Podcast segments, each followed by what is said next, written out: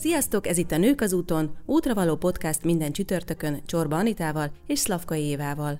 Hallgathatsz minket Spotify-on, Apple Podcaston, Google Podcaston, YouTube-on, illetve mindent megtudhatsz a témáinkról, vendégeinkről, rólunk a nőkazúton.hu weboldalon, valamint közösségi csatornáinkon. Tarts velünk az úton ma is, és vigyél el magaddal az adásból néhány útravaló gondolatot milyen lehet a húsvét szigeteken barangolni, vagy bejárni Bruneit, vagy épp Malajziában élni. Milyen emlékezetes sztorik, életre szóló élmények, esetleg rossz tapasztalatok lapulnak a világutazók hátizsákjaiban. Ilyen klassz témákról beszélgetünk ma Deák Dórával, a Stereotrip podcast alapítójával, aki az elmúlt 20 évben összesen 8 országban élt, négy különböző kontinensen, köztük mondjuk Csillében, vagy épp Új-Zélandon, és pár hete jött haza Ausztráliából. Nora nem csak világutazók izgalmas interjúit hozzá a podcast formájában hétről hétre, de ő maga is vérbeli utazó. Szia, Dóra! Szia, Évi! Szia, Anita! Köszönöm szépen a meghívást! Szia, Dóri! Hogyha ezt a szót meghallod, hogy legemlékezetesebb, akkor melyik utazásod jut egyből erről eszedbe? Nagyon sokáig vágyam volt eljutni Óceániába, és az innen Európából az egyik legmesszebbi pont, ahova el lehet jutni, és végül sikerült a Cook-szigetekre és Vanuatura, illetve Fiji-re eljutnom mm. 2018-ban, és talán ez volt, de most, hogy említetted a Húsvét szigetet, az is annó egy óriási élmény volt, az is Óceániához tartozik, csak ugye másik oldalról közelítettem meg, Csilléből, de ez a régió talán a legizgalmasabb számomra, de ezen kívül az a fordulat, ami az én életembe beállt, az Dél-Kelet-Ázsiában volt, és rám ott volt talán a legnagyobb hatással az utazás, és én ott változtam mondjuk a legtöbbet. Miért? Minek hatására? Mesélsz egy picit róla? Akkor, amikor kiköltöztem Malajziába, már éltem előtte több másik országban, például Csillében is, de talán Ázsia volt az, ami a leginkább különbözött attól, amit előtte láttam. Csillében is ugye spanyolul beszélnek, azért az európai kultúra nagy hatással volt Latin Amerikára, de Ázsiában mind a kultúra, a gasztronómia, a vallás, a munkakultúra annyira más volt, és annyira nagyfokú rugalmasságot követelt meg tőlem, és alkalmazkodó képességet, hogy talán ott fejlődtem én is a legtöbbet, mind szakmailag, mind pedig emberileg. Tehát just, igen. Amikor kiköltözöl egy, egy ilyen új helyre, akkor tudod már, hogy, hogy ott mennyi ideig fogsz élni, vagy ez, ezt előre elhatározod, vagy ez közben alakul? Ez általában úgy néz ki, hogy attól függ, hogy mit fogok ott csinálni. Az első négy ország, ahova költöztem, ott iskolába jártam, így adott volt az időtartam, illetve utána még ott maradtam utazni a legtöbb helyen. Ahova pedig dolgozni mentem, ott pedig egy munkavállalási vízum időtartamához kötött maga a munkavállalás. Utána ugye ott lehet még maradni mondjuk turista vízummal, vagy akár meg lehet hosszabbítani egy-egy vízumot így nagyjából én egy ilyen egy-két éves etapokban gondolkodom, és minden egyes kontinensen vagy országban, főleg az utóbbi időben körülbelül ennyi időt töltöttem, és akkor annak mondjuk az első része az az iskola vagy a munka, és akkor a második része pedig az utazás. Hogyan találod ki, hogy hova utazol a következőnek? Hogyan szoktad kitalálni, hogy mi lesz a következő destináció? Eleinte mindig kerestem a lehetőségeket, és inkább azokat a, az országokat céloztam meg, ahova volt egy-egy ösztöndíj, vagy egy-egy lehetőség kijutni. Mm, például Csillében én egy egyetemi ösztöndíjjal jutottam ki, Malajziába pedig úgy, hogy ott kaptam munkát, nekem így általánosan Ázsia volt a célom, azon belül is inkább mandarin nyelvű országok. Ehhez képest sikerült mondjuk Malajziában munkát kapnom, Ausztrália és Új-Zéland pedig úgy, hogy oda lehetett egy olyan típusú vízumot megpályázni, ami, amire tudtam, hogy nekem mondjuk jó esélyem van. Úgyhogy általában a lehetőség és a kedv, ahol párosul, oda igyekszem menni, de nyilván megvannak a személyes preferenciáim is, illetve nagyon szeretem, hogyha az adott ország helyi nyelvén tudok mondjuk iskolába járni, vagy dolgozni. Wow. Mennyire van jelen egyébként a honvágy, és ez az évek során változott-e? Nagyon sokat változott az évek során, nekem eleinte egyáltalán nem volt honvágyam, az utóbbi egy-másfél évben uh, talán először életemben volt, igazából én azért megyek mindig el, mert kíváncsi vagyok arra, hogy ott hogy élnek az emberek, hogy dolgoznak, egy-egy problémára mondjuk milyen reakciókat adnak, mit esznek, hogyan élik a hétköznapjaikat, és ez a kíváncsiság engem mindig vitt előre, és ezért nem nagyon volt visszatekintés itthonra. Talán az, hogy most már nagyon sok időt töltöttem Európán kívül, mondjuk az elmúlt tíz évnek a nagy részét a déli féltekén, bár ez egy kicsit csalás, mert Malajzia az még az északi félteke, de mondjuk nagyon messze voltam Európától, ez azért felerősítette bennem azt, hogy szeretnék most már személyesen is találkozni a barátaimmal, illetve a családommal, szeretnék néha egy, egy ismerős közegben lenni, de azért nem feltétlenül honvágynak nevezném, vagy ez nem volt egy annyira erős érzés, inkább azt mondanám, hogy az ember életében, ahogy egyre idősödik, a prioritások megváltoznak, és más kerül előtérbe, és nálam is nagyjából ez történt. Milyen, milyen tanulságokkal távozol általában a hátizsákodban? Ez alatt azt értem, hogy az elmúlt években mióta utazol, miben, hogy érzed, miben fejlődtél, vagy mit tett hozzád az utazás? Illetve hát honnan ez a, ez a nagy utazási vágy, ennek a szeretete? Tehát, hogy mit tett hozzád, és, és honnan alakult ez a nagy utazási vágy? Jó kérdés, hogy honnan alakult. Én mindig, amikor visszagondolok a gyermekkoromba, akkor a térképek böngészése, a kíváncsiság mindig ott volt, a, tehát nem is a mindennapjaimban, de, de így az emlékeimben ott van, és emlékszem, hogy mindig kerestem a lehetőséget is, és én végül is kilenc évesen éltem először külföldön, tehát onnantól nem volt megállás, és egyszerűen a kíváncsiság volt bennem mindig, mindig úgy képzeltem el a világtérképet, hogy ez egy ilyen szürke vagy fekete-fehér valami, és ahol már jártam, az ugye kiszínesedik, mert megtapasztaltam, hogy hogy, hogy néz ki, és hogy, hogy milyen is ott valójában. És amit hozzátett, azt gondolom, hogy pont a mostani helyzetben nagyon jó készségeket tudunk felhasználni mi utazók, mert a rugalmasság és az alkalmazkodó képesség uh-huh. az, az nagy mértékben fejlődik egy-egy olyan helyzetben, amikor esetleg minden este máshol alszol, vagy fogalmat sincs, hogy hol fogsz aludni, vagy idegen nyelveken kell megoldanod bizonyos problémákat. Nyilván ekközben mi jól érezzük magunkat, tehát ezért ez nem egy, nem egy rossz dolog, de nagyon sok ilyen képességünk fejlődik, illetve szerintem ami úgy általánosságban ennél még fontosabb az az, hogy hogyan állunk más kultúrákhoz, mennyire érted meg a másik embert akkor, hogyha nem a saját kultúrádból származik, mennyire vagy elfogadó másokkal, és mondjuk egy ilyen globális világképet kapsz, és mondjuk nem csak a hírekből tájékozódsz, hanem van személyes tapasztalatod és élményed is hogyha egy kicsit most reflektáltál a jelenlegi helyzetre, akkor egy kérdés erejéig én érdeklődnék is, hogy hogyan éled meg, hogy most nem utazhatsz ott ennek a mindennapjaid. Mondjuk pont egybeesett ez az időszak azzal, ami, amikor már neked is ugye mondtad előbb, hogy már kialakult a honvágyad, már szerettél volna jobban egy picit itthon lenni, és... De gondolom és, azért nem bezárva szereted volna. Hát, nyilván. De hogy hogy éled meg ezt, hogy most nem utazhatsz? Ez a leggyakoribb kérdés, amit megkapok, és amúgy szerintem nagyon jól. Tehát egyrészt nekem egybeesett ez a helyzet pont a hazaköltözésemmel. Én így tíz év után visszatettem Európába a székhelyemet, és egy február vége fele érkeztem haza Ausztráliából. Amúgy előtte nekem már le kellett mondani egy utat, amikor Kínában volt súlyosabb a helyzet, de én szerencsés voltam, nekem ezen kívül nem kellett semmit átalakítanom, és haza tudtam érkezni, és én így is terveztem most, hogy itthon leszek. Persze, ahogy Évi is mondta, nem a, a, a falak között, de azt gondolom, hogy pont ez a rugalmasság és alkalmazkodókészség az, hogy, hogy segít abban, hogy ezt a helyzetet is úgy éljem meg, hogy most ez van, ebből kell kihozni a legjobbat, és őszintén szólva nem tudom problémaként megélni azt, hogy nem utazhatok el sehova, mert ez, ez eltörpül azok mellett, a dolgok mellett, amik történnek most a világban, de persze vágyom arra én is, hogy menjek, és nézegetem a helyeket, és hogy hova szeretnék eljutni, főleg olyan helyekre, ahova Európából könnyebb most már eljutnom. Ugye említetted, hogy, hogy ezt mostanában nagyon sokan kérdezik tőled, de amikor úgy általában hazajössz valahonnan, mi az, amit mindig meg szoktak kérdezni, és mi az, amit soha nem kérdeznek meg, pedig nagyon szívesen elmondanád?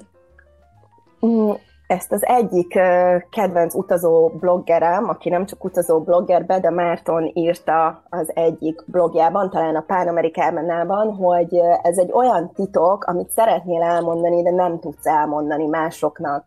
Tehát vagy röviden erről nem lehet beszélni, mindig azt mondom, hogy körülbelül annyi percet tudnék mesélni, ahány percet kint töltöttem, és az emberek nem élték meg ugyanazokat, ezért nagyon kevés releváns kérdést tudnak feltenni. Általában a sztereotípiákból táplálkoznak, és mondjuk ahhoz kapcsolódó kérdéseket tesznek fel, és azokkal tudom megbeszélni inkább az élményeimet, akik szintén átélték ezt, és ebben semmi szemrehányás nincsen, azt gondolom, hogy ha van egy ilyen bizonyos érdeklődése az embernek, akkor általában a hasonló érdeklődésű emberek fognak tudni bekapcsolódni ebbe a beszélgetésbe.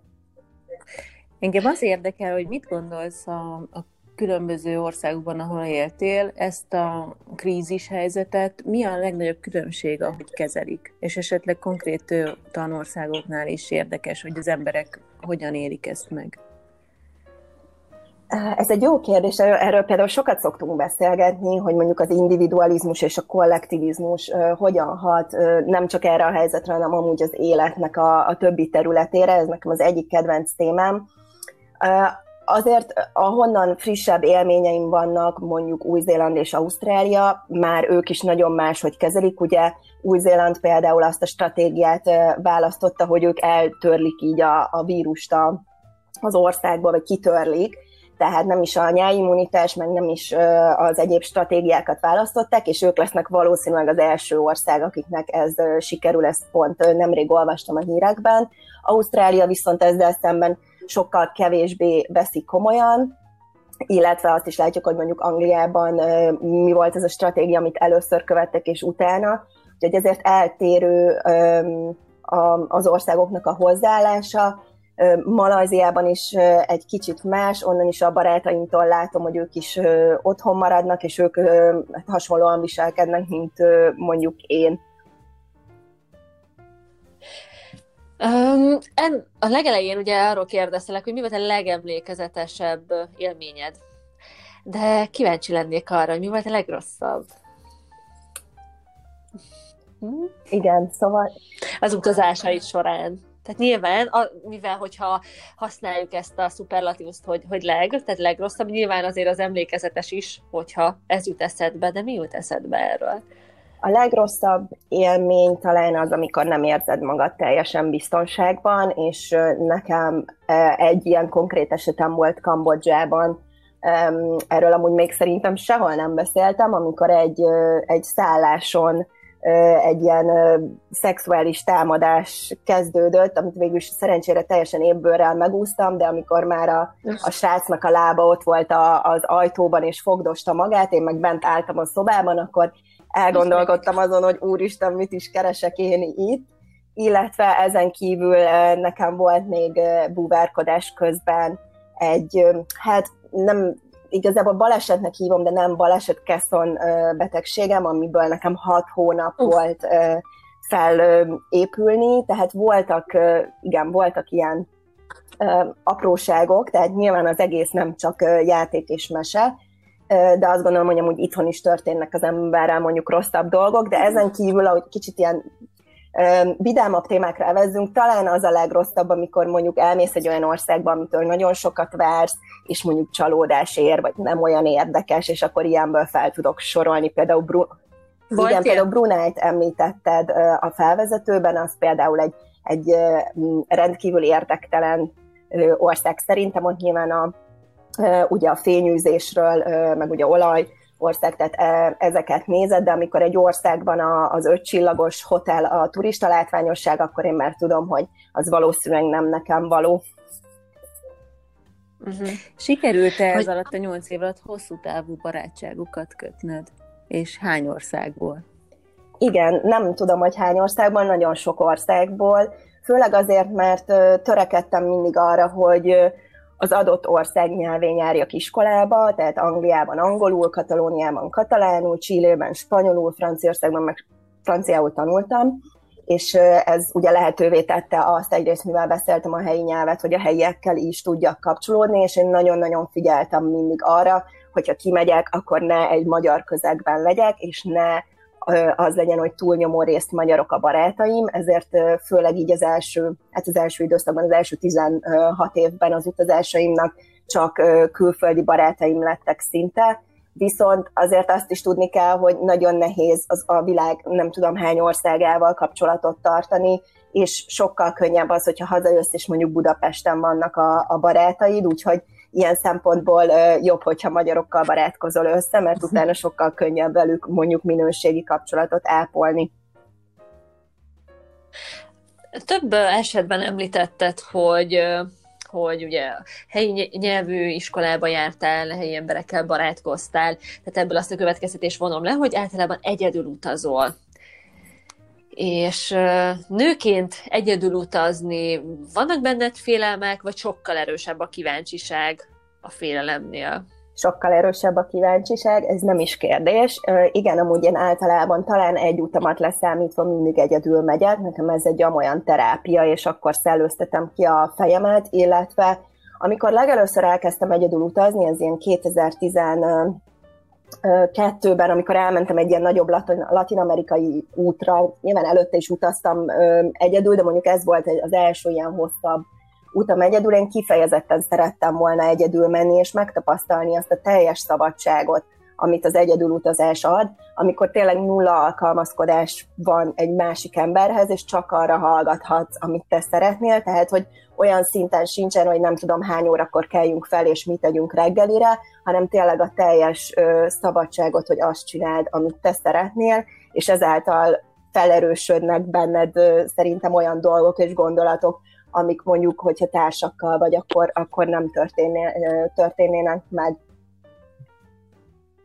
Tehát, hogy ilyen szempontból is hasznos lehet egyedül utaznunk. Nem szoktál unatkozni, vagy mivel töröd meg esetleg néha hosszú utakat, buszutakat. Ezt tudom, hogy szeretsz podcastot hallgatni, és szeretnék rákanyarodni a, az általad vezetett podcastra. Egyrészt, hogy milyen podcastokat hallgatsz, másrészt pedig mesélj egy picit a, a Stereotrip podcast ötletéről is amit egyébként én rendszeresen hallgatok, de ezt tudom, hogy te tudod, de hogy most így a hallgatók is tudják meg, hogy én nagyon szeretem azokat a sztorikat, amik ott elhangzanak. Igen, ahogy mondod, én először voltam podcast, mint műfaj rajongó, és pont ezért is, mert nagyon sok olyan idő volt az életemben, például hosszú buszutak vagy repülőutak, amikor ugye nincs internet, vagy nagyon sokszor térerő sincs, és akkor egy offline tartalmat szerettem volna fogyasztani, illetve pont ezért, mert én minden országban próbáltam a helyi nyelven élni, szükségem volt arra, hogy fogyasszak magyar nyelvű tartalmakat, és én ezért például nagyon sok magyar podcastet hallgattam,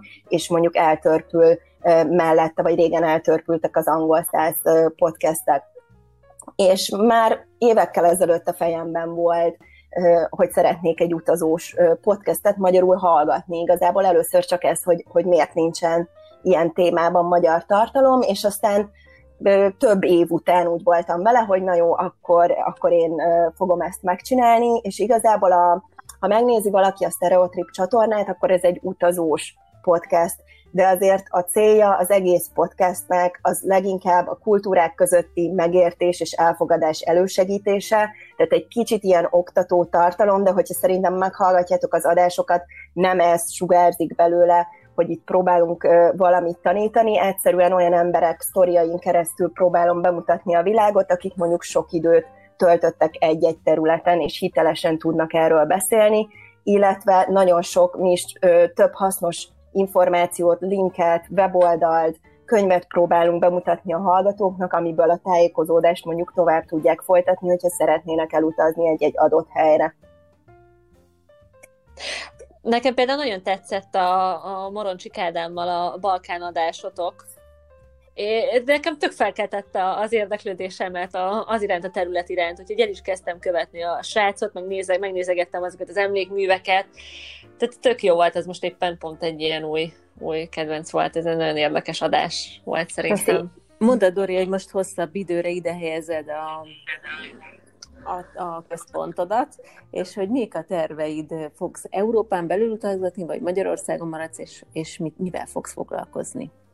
Ez egy jó kérdés, mert a mostani helyzet eléggé átírta a terveimet, és még én is csak így tapogatózom, hogy mi az, amit szeretnék megvalósítani.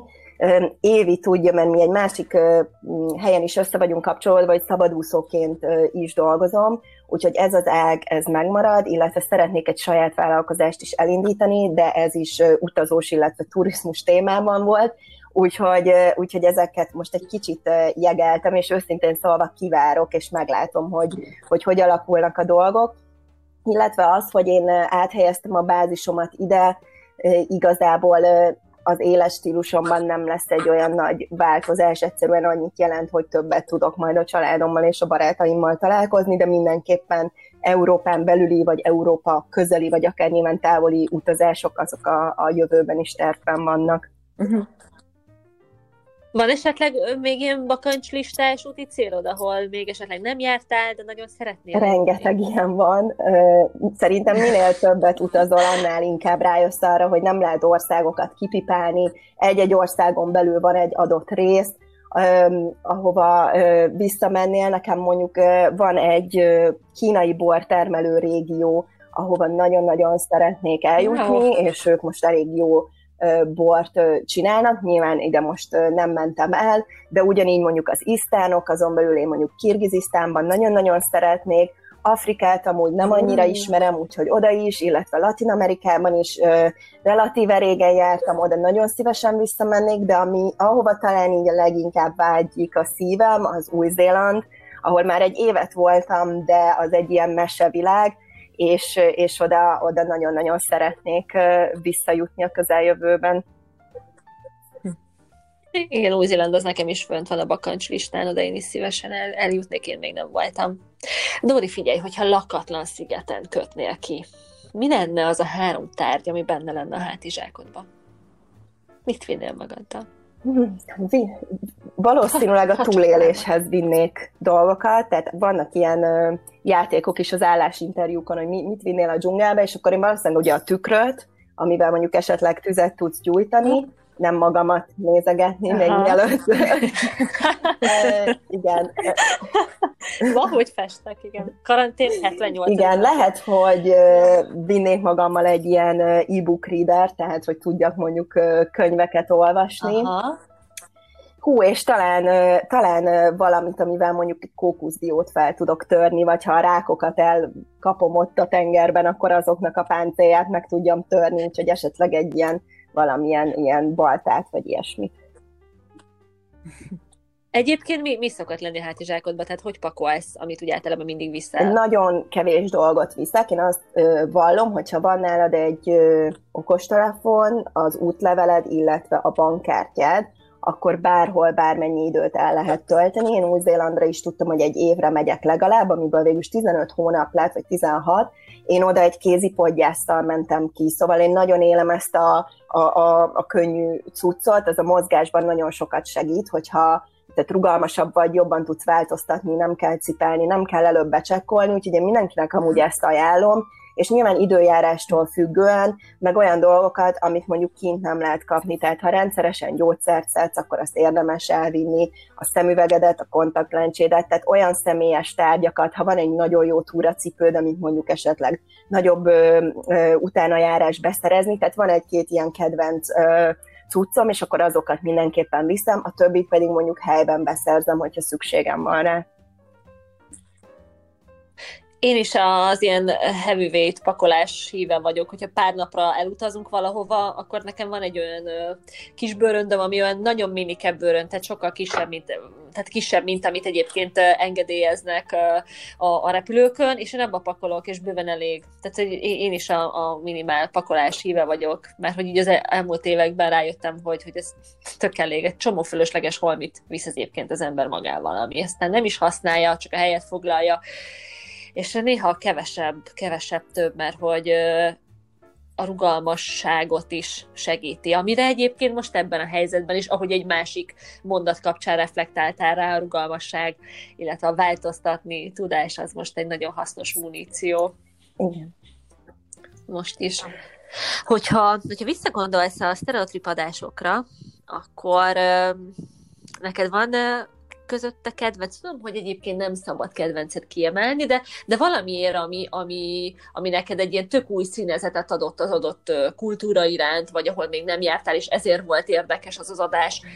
Valahogy éreztem, hogy ezt meg fogjátok kérdezni, és igen, van egy kedvencem, ami a legközelebb áll ahhoz, amit én elképzeltem akkor, amikor elkezdtem podcastelni, de ahogy mondtad is, azt gondolom, hogy ez nem fair a többi interjú alanyjal szemben, akik eljöttek, és mindegyik amúgy jó, és beletették, és komolyan vették, úgyhogy én nem szeretnék így kiemelni, vagy ezt az egyet kiemelni, mert a mhm. többi is jó, de például mondok mm, pár másikat így a mostani évadból, van Jó. egy kivándorlás és hazaköltözés adásunk, mert nem csak szigorúan utazós adásokat csinálunk, és azt gondolom, hogy például ez a hazaköltözés témája, ezzel nagyon kevesen foglalkoznak, hogy mi történik azokkal a magyarokkal, akik kivándorlás után hazaköltöznek újra, hogy ők egy ilyen láthatatlan réteg, és én ezzel a témával mindenképpen szerettem volna foglalkozni. Amúgy igen, a Balkán adás, amit te is említettél Moroncsik Ádámmal, ő egy teljesen más aspektusból, ugye ő egy művészlélek, és egy más aspektusból